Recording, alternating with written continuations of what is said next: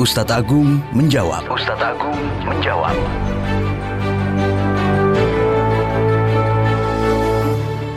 Mitra Muslim, dalam bulan Ramadan ada satu malam yang disebut dengan Lailatul Qadar, yaitu malam yang ibadah di dalamnya setara dengan seribu bulan.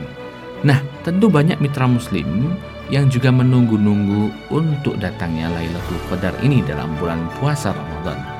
Lalu bagaimanakah tanda-tanda Lailatul Qadar yang bisa dijadikan patokan? Kita simak bersama ulasannya dalam Ustadz Agung Menjawab.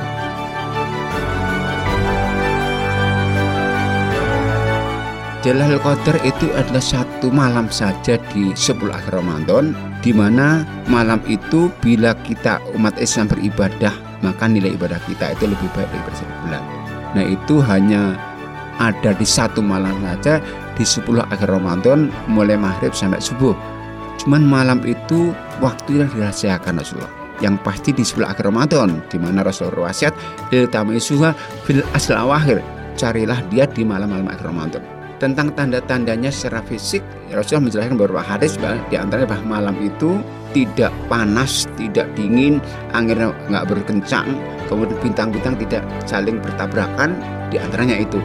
Tentang ibadah yang dilakukan tentunya akan lebih baik kalau kita variasikan. Iktikaf itu adalah ibadah personal, tidak ibadah komunal. Artinya Rasulullah kalau iktikaf memilih tempat khusus, tidak pindah-pindah itu. Ibadah personal tidak dilakukan secara berjamaah, dikir, sholat, baca Quran, doa, apa saja. Kalau kita capek baca Quran, ganti dikir, capek dikir, ganti sholat, sholat, ambil doa. Jadi bervariasi akan lebih bagus. Dan hanya di masjid saja, nggak boleh keluar kecuali untuk kepentingan yang mungkin tidak mungkin kita lakukan di masjid, air kecil, wudhu. Tapi istirahatnya tetap di masjid itu. Kalau mau tidur juga di masjid. Juga.